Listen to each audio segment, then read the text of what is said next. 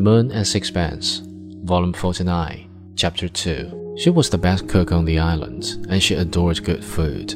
From morning till night, you saw her sitting on a low chair in the kitchen, surrounded by a Chinese cook and two or three native girls, giving her orders, chatting sociably with all and sundry, and tasting the savory messes she devised. When she wished to do honor to a friend, she cooked a dinner with her own hands.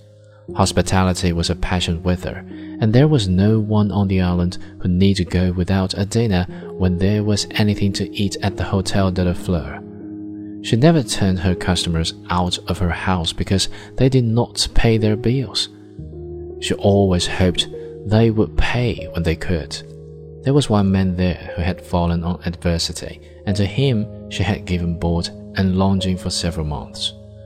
When the Chinese laundry man refused to wash for him without payment, she had sent his things to be washed with hers. She could not allow the poor fellow to go about in a dirty shirt, she said, and since he was a man, and men must smoke, she gave him a franc a day for cigarettes. She used him with the same affability as those of her clients who paid their bills once a week. Age and obesity had made her inept for love but she took a keen interest in the material affairs of the young. She looked upon venery as the natural occupation for men and women, and was ever ready with precept and example from her own wide experience. I was not fifteen when my father found that I had a lover, she said. He was third mate on the Tropic Bird, a good looking boy. She sighed a little. They saw a woman always remembers her first lover with affection, but perhaps she does not always remember him.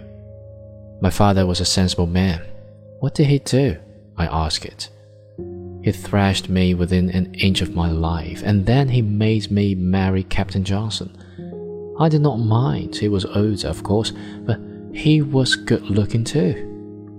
Tiaré, her father had called her by the name of the white, scented flower which, they tell you, if you have once smelled, will always draw you back to Tahiti in the end.